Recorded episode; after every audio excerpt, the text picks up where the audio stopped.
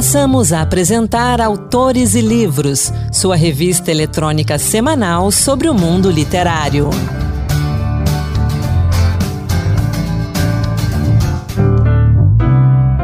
Olá, sou Anderson Mendanha e seja muito bem-vindo ao Autores e Livros Dose Extra. Toda terça-feira, com conteúdo exclusivo para quem nos acompanha em podcast ou pelo site da Rádio Senado.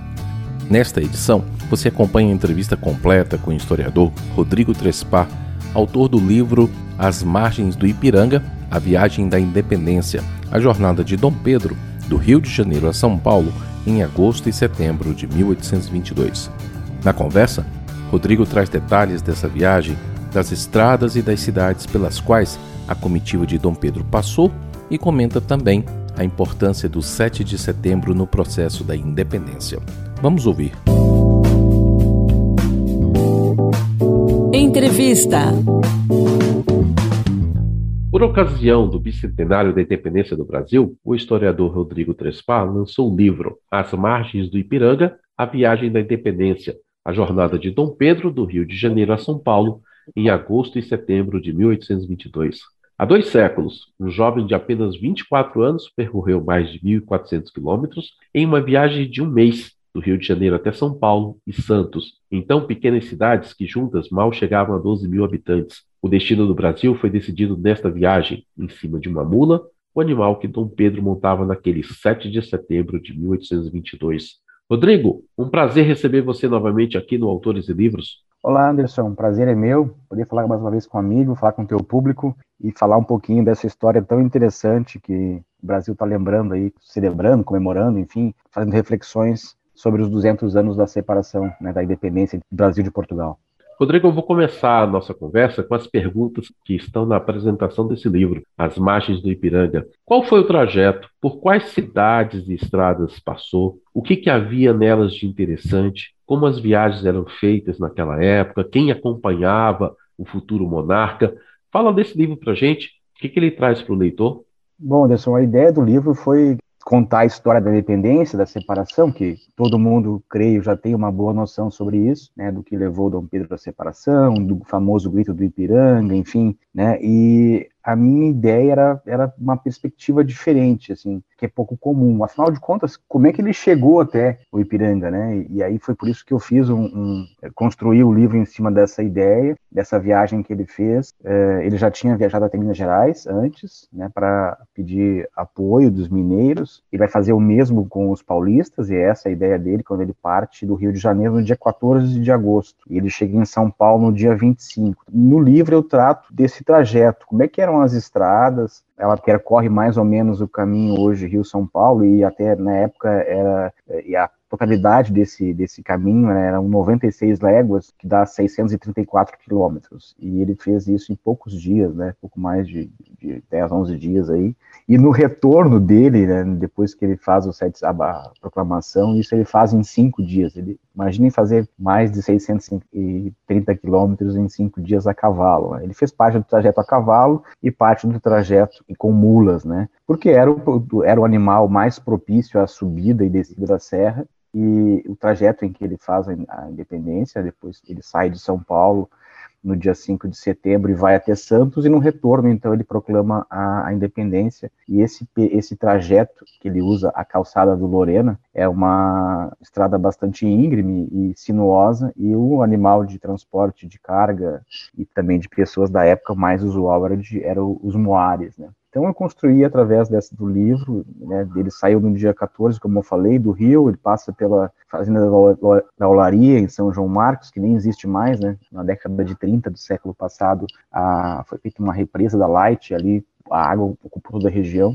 mas o restante do trajeto, né, Bananal em São Paulo, Areias, Lorena, Guaratinguetá, né, Pindamonhangaba, Taubaté, Jacaraí, Mogi das Cruzes, Penha de França, que é a última parada antes da, da entrada em São Paulo. É, hoje já faz parte da Grande São Paulo, mas na época ficava afastado. Para ter uma ideia, São Paulo aí tinha pouco mais de 6.900 habitantes. Então era uma minúscula cidade, nem perto da metrópole que era. E, e, e ao longo da, da, desse trajeto, eu vou pontuando as cidades e os dias e como era feito isso o que, que havia, através de relatos de época, eu me, usei, me utilizei muito de, de viajantes que já haviam percorrido uh, esse caminho, no caso, por exemplo, do Saint-Hilaire, que é um, um, um sábio francês, que percorre o Brasil quase que todo, pouco tempo antes do Dom Pedro, né, meses antes do Dom Pedro, eh, e também do, dos dois bávaros, né, o Martius e o Spix, que haviam feito a viagem um pouquinho antes, alguns anos antes, mas assim, são,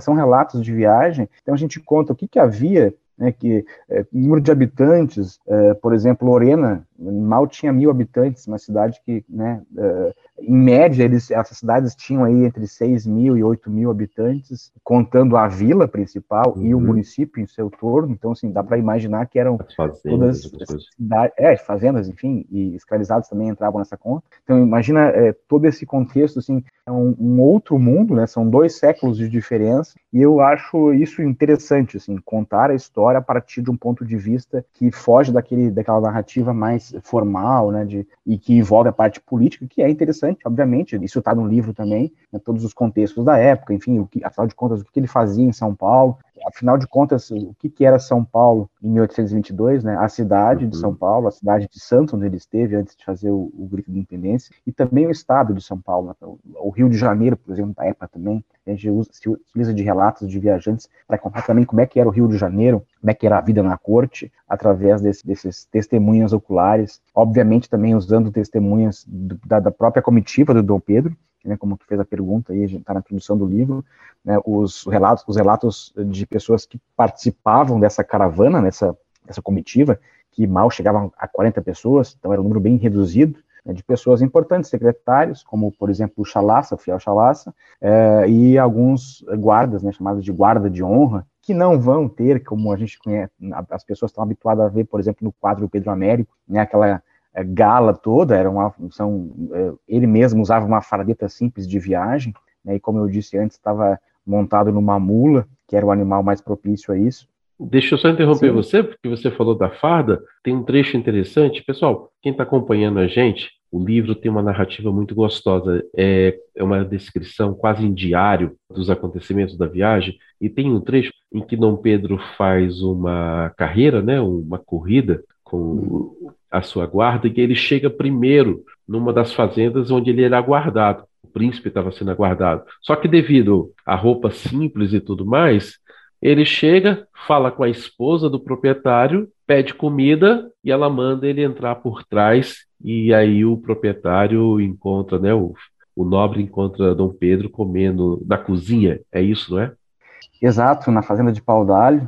Essas e outras histórias curiosas, né, porque ele era um excelente cavaleiro, é, gostava na vida né, de, de, de, cavalos, enfim, mandou vir várias vezes, várias oportunidades, cavalos da Europa, enfim, e era um, um exímio cavaleiro mesmo. E despojado de qualquer etiqueta de corte, né? Foi criado na, assim no Rio quando desde que chegou. E, e por isso, muitas vezes ao longo da viagem, não só nesse caso em Paudalho, mas em outros casos ele chegava antes da comitiva, se antecipava a caravana. É o caso, por exemplo, que acontece no dia 7 de setembro, em que ele mesmo, sofrendo de cólicas intestinais, vai com tanta pressa que mal dá tempo para a guarda de honra se aprontar, e, e, por isso que o quadro do Pedro Américo tem uma questão, uma visão em que ele monta a guarda toda ela em semicírculo, isso está no, nos relatos originais, como eu também falava sobre isso, né, a gente se baseou também nos, nos relatos que, que, que, foram registrados por, pela guarda de honra, né, o, o Antônio Leite Pereira da Gama Lobo, que era o comandante, e depois também o, o Manuel Marcontes de Oliveira Melo, e talvez o, um pouco mais conhecido, né, que é o Padre Belchior, que deixou, nos deixou relatados essas expressões, uma, que ele montava uma bela besta baia, uma besta gateada, enfim, são expressões para, para se referir à mula, um animal que ele montava naquele momento. Né? E, Rodrigo, qual a importância dessa viagem do Pedro a São Paulo para o processo da independência do Brasil? É, no final de 1821, o, a província passou por um levante, né? então foi uma viagem de apoio, de pacificação. Como é que foi essa viagem assim? É, ele já tinha feito, Anderson, né, e quem nos acompanha, uma viagem semelhante a Minas Gerais. Havia uma preocupação, já havia essa ideia de que o Brasil se aproximava de uma ruptura com Portugal. É, só que ele precisava se certificar, isso orientado por Bonifácio, de quanto mais províncias estivessem ao seu lado, principalmente as, as províncias ao seu entorno, né? Já vi, por exemplo, havia as províncias do Nordeste, por exemplo, tinha uma, uma forte é, estavam voltadas por movimentos republicanos, por exemplo. As províncias do norte tinham é, tendência a man se manterem fiéis a Portugal. Então, ele, ele, teve em Minas, conseguiu apoio mineiro, a causa do Rio de Janeiro, né, a causa dele, como príncipe regente, e que ele permanecesse no Brasil, como ele havia feito em janeiro. E depois para São Paulo também. Havia tido, havia tido uma, uma rebelião, né, uma, uma política, no começo do ano, e ele, então, é, considerado pelo Bonifácio, partiu para São Paulo para pacificar, digamos assim, a província e trazer ela para seu lado, né, para seu para sua ideia, né, para seu e, e, ele parte então em 14 de agosto para São Paulo com esse objetivo. Inclusive no meio do caminho, nessa viagem, ele faz a, a destituição do governo provisório de São Paulo, nomeia novas autoridades para a província, né, não só o governador, mas uhum. também juiz de, de, de direito, enfim. Então assim, era é, a ideia é reunir forças para aquilo que já se tinha como certo e se avizinhava que era uma ruptura com Portugal. E claro que aí nesse caminho há uma precipitação né, que é a questão das cortes, as informações que vêm da, das cortes que chegam através do Rio de Janeiro, de, de navios que vêm de Portugal, que antecipam né, a, a, informação formal que viria mais tarde, que o Brasil seria recolonizado, né, perderia o status de, de, de reino ido a Portugal e Algarves, por isso que a importância, por exemplo, da Dona Leopoldina, é, que preside no dia 2 de setembro o Conselho de Estado, Conselho de Procuradores, através dessas informações que vêm de Portugal, que extraoficial, é que o Brasil seria recolonizado, voltaria à condição de colônia, o Dom Pedro deveria voltar a Portugal, enfim, José Bonifácio deveria ser preso, ele e outros ministros, e são as cartas que ela escreve nesse 2 de setembro que chegam até o Ipiranga, então precipitam, né, que é, uma, é um dos termos que o, que o Bonifácio usa em uma das cartas que o Dom Pedro recebe, as margens do Ipiranga, que é medidas de água morna não, não vão funcionar mais, né, ou seja, não tem mais delongas, é agora ou nunca e, e por isso que ele acaba rompendo. Então, vem cá, deixa eu comentar uma coisa. Essa situação ali que muita gente às vezes usa, de que a reunião do conselho no dia 2 de setembro já seria ali o, o momento da, da independência do Brasil, na verdade não, né? Porque a decisão sempre foi de Dom Pedro. É, o conselho faz a recomendação, como você disse, é, Andrada diz que agora ou nunca, a Imperatriz também faz a recomendação, mas são recomendações e a decisão sempre é de Dom Pedro. Então, por isso que o 7 de setembro ainda pode ser considerado como um marco?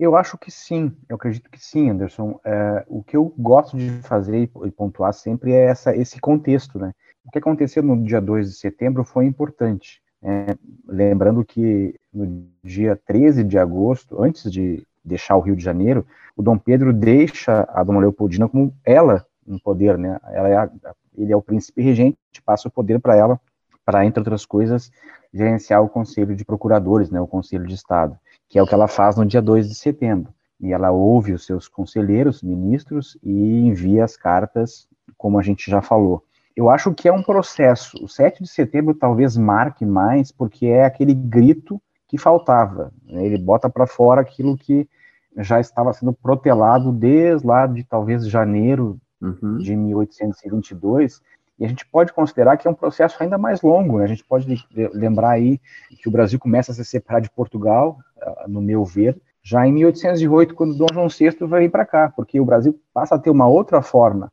Em 1815, quando o Brasil é elevado à categoria de reino, e também assim, é um processo que vai culminar um dos marcos talvez mais importantes seja o 7 de setembro, mas a gente vai ter, por exemplo, a consolidação desse poder do Dom Pedro na aclamação do dia 12 de outubro, depois na coroação no dia 1 de dezembro de 22, depois no, na própria Constituição de uhum. 24, e mesmo que imposta por ele, é, sem uma Assembleia Constituinte, e, e, também no reconhecimento dos países estrangeiros dessa independência a partir de 1825. Né? Então, eu acho que o, o 7 de setembro é um processo, talvez o mais significativo, é, desse, desse contexto todo. E a importância do Conselho de Estado é sim importante, ela era muito importante para o processo, ela, ela reconheceu antes do Dom Pedro, inclusive, a, a, possibilidade, a viabilidade de que o Brasil iria se separar. Há uma carta dela do final de, de 21, em que ela, diz, ela escreve ao secretário dela, ao, ao Major Schiffer, na Europa, que ele estava é, inclinado a essa separação, né, ideia, mas não tanto quanto ela queria que ele estivesse, e muito orientado também pelo Bonifácio, pelo Zé Bonifácio, que é sim um artífice, grandes articuladores da independência. Mas é óbvio que, como tu falou, tudo passava pelo referendo dele, né? Por mais que eles eh, tivessem escrito a ele recomendando a uhum. ruptura, a decisão final sempre partia dele. Partiria dele, né? Ele, ele, teria que assinar embaixo essa, essa, recomendação, que foi o que ele fez, né, proclamando no, no, Ipiranga, não, não, duas, não uma vez, mas duas vezes, né? Primeiro de uma forma mais, mais íntima, com aqueles que o cercavam de forma mais próxima, é, devido a, a, a desinteria, né, a diarreia que ele tinha, e, e depois junto, diante da guarda de honra. E aí as notícias correm, né? Talvez não tão rápido quanto nos dias de hoje, mas quando ele chega a São Paulo logo depois, as notícias já tinham chegado na frente. Como é que foi a recepção dele ao chegar a São Paulo logo naquele 7 de setembro? Ele chega em São Paulo correndo, né? Como sempre, ele, e mesmo com a, com a questão toda que ele estava sofrendo desde Santos, ele, ele entra a cavalo na cidade e participa naquela mesma noite de uma, de uma recepção no teatro. Inclusive, é onde se diz que ele foi proclamado imperador, né? Primeiro rei do Brasil.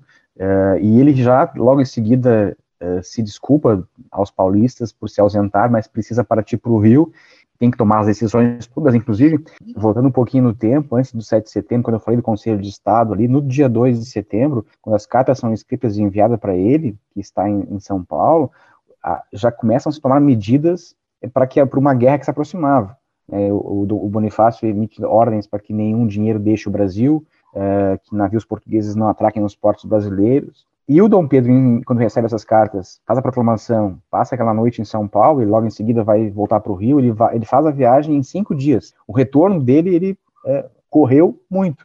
Os 634 quilômetros que ele tinha feito na viagem em pouco mais de 10 dias, ele fez, faz a metade do tempo no retorno, para chegar ao Rio e tomar as decisões assim que são é, pertinentes e, e, e, requerem urgência. Né? Que uma delas é a como o grito foi feito numa estrada sem população, sem, uhum. né, com um número restrito de pessoas, ele precisa confirmar essa, essa separação, esse grito que ele deu uh, a um grupo restrito, ele precisa confirmar isso, legitimar o poder, ele vai fazer isso na aclamação no dia 12 de outubro, e aí sim ter a aclamação popular, aí ter diante de um povo reunido na capital, que era o Rio de Janeiro, e, e, também depois com a coroação. Então, assim, como eu falei antes, e eu gosto sempre de frisar isso, a gente precisa entender que todo o processo, toda a história, todo o fato histórico, ele faz parte de um processo. Né? Então, o 7 de setembro, sim, é importante, mas ele faz parte de, de, processos que vieram antes dele e também que vão vir depois, que vão consolidar aquilo que foi feito no Ipiranga.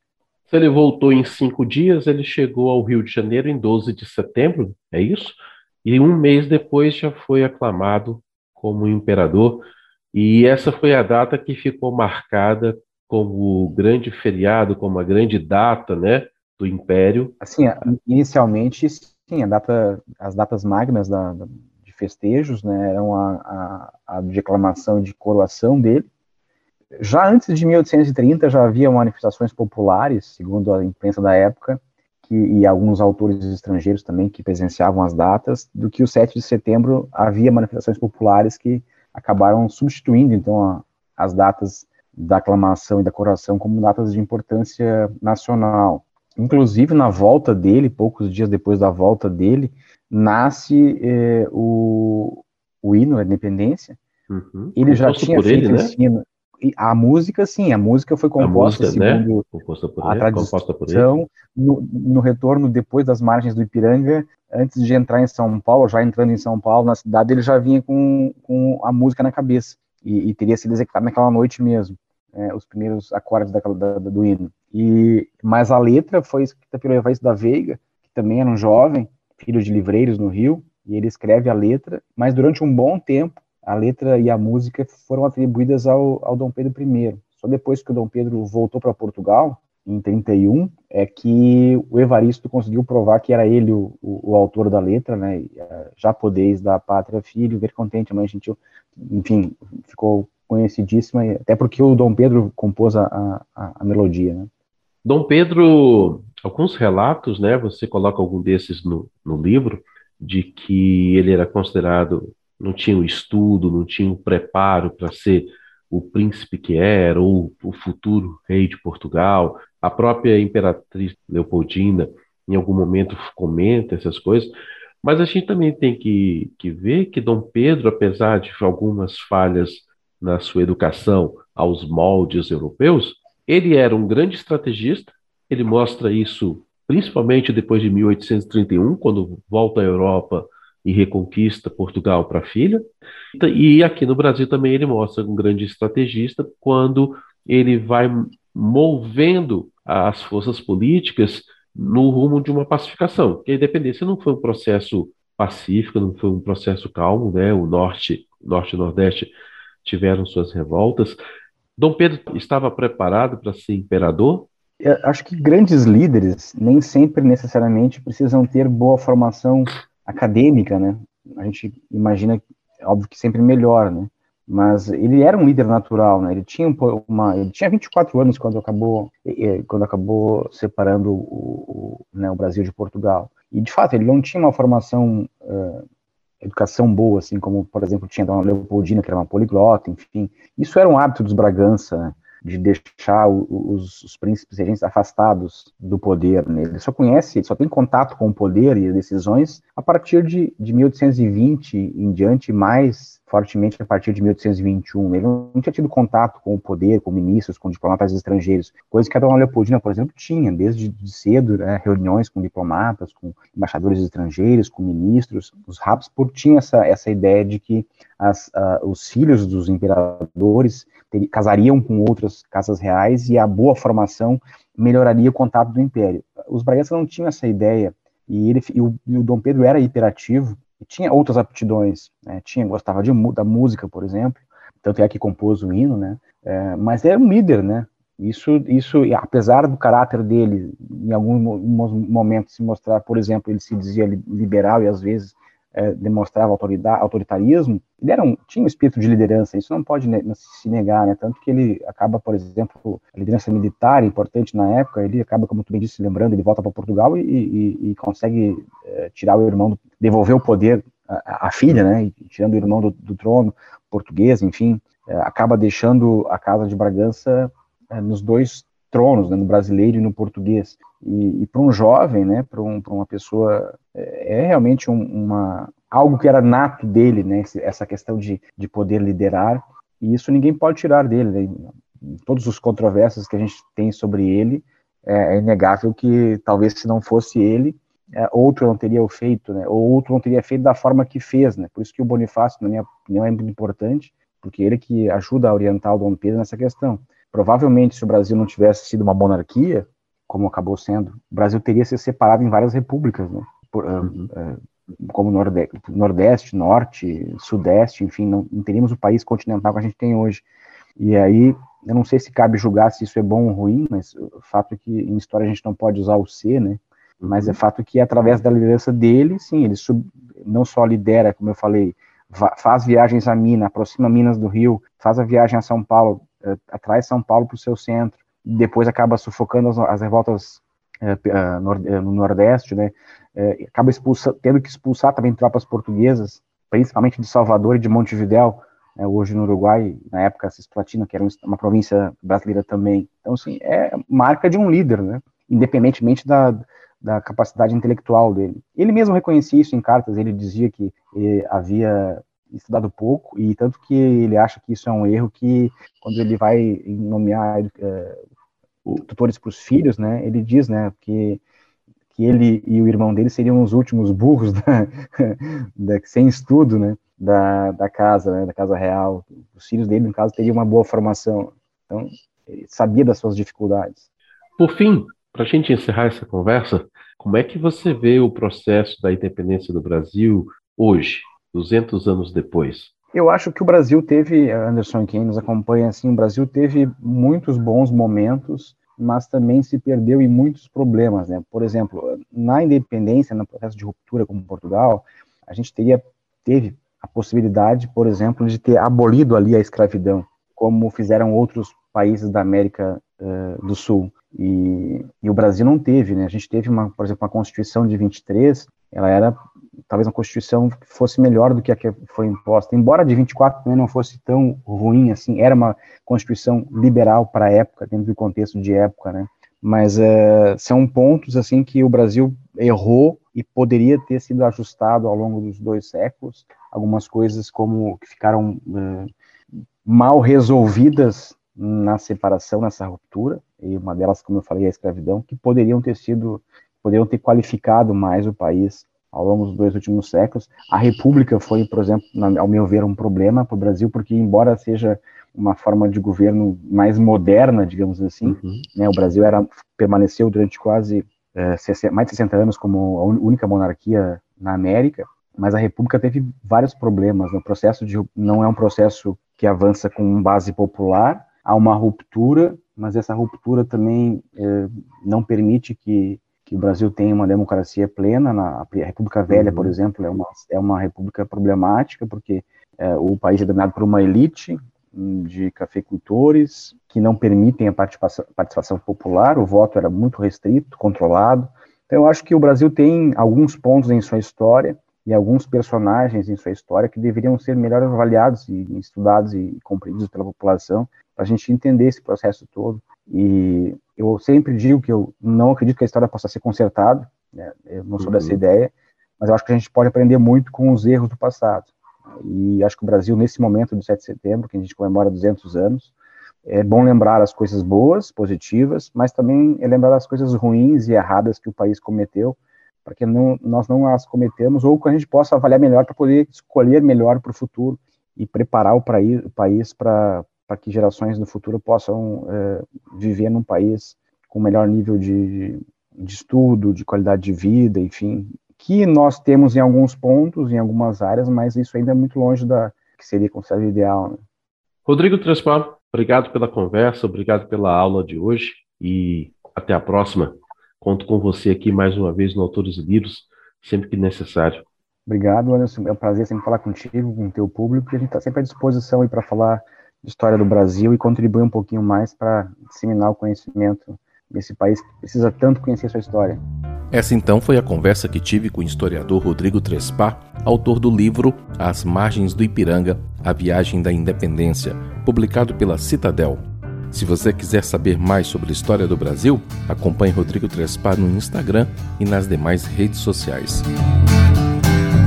Essa edição do Autores e Livros Dose Extra vai ficando por aqui. Obrigado pela sua companhia. Se você quiser outras dicas de leitura, acesse o Instagram e use a hashtag Dicas Autores e Livros. O programa teve a apresentação de Anderson Mendanha, produção de Ana Beatriz Santos e trabalhos técnicos de Antônio Carlos Soares. E o Dose Extra volta na próxima terça-feira falando dos últimos lançamentos. Até lá, boa leitura. Acabamos de apresentar Autores e Livros, sua revista eletrônica sobre o mundo literário.